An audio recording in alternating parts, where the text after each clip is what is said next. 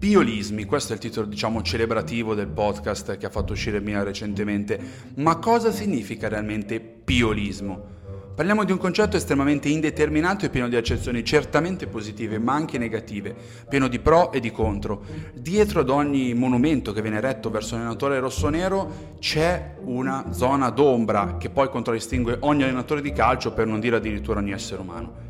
Piorismo è sicuramente il brillante percorso tattico che ha indirizzato i suoi giocatori verso lo scudetto numero 19, verso la semifinale di Champions,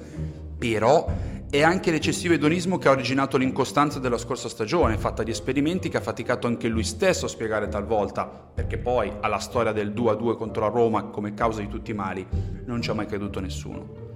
Piorismo è la brillantezza di inserire che sia avanzato, passare al 4-2-3-1 nei momenti decisivi della stagione e indovinare il momento di Calulo, insistere su Krunic, però e anche l'eccesso di presunzione qualche volta e la difficoltà di leggere le situazioni a partita in corso, la reticenza nel cambiare la strada in momenti in cui anche lui aveva già visto quell'alternativa. È il caso Lee, la sostituzione di Charles Ketelare a fine primo tempo col Sassuolo quasi di molarlo a capo espiatorio, il rapporto con Kier. Piolismo è quindi anche la gestione dei calciatori, un rapporto paterno con alcuni di essi, ma anche la grande difficoltà nel gestirne altri.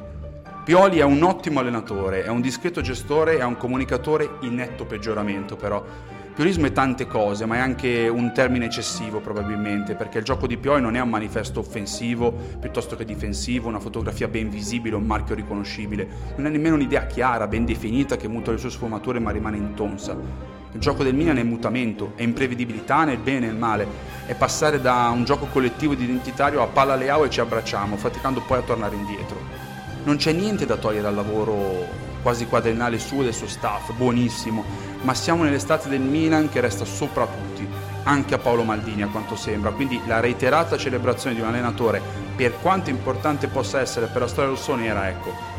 pare un tantino anacronistico in questo momento, un tantino.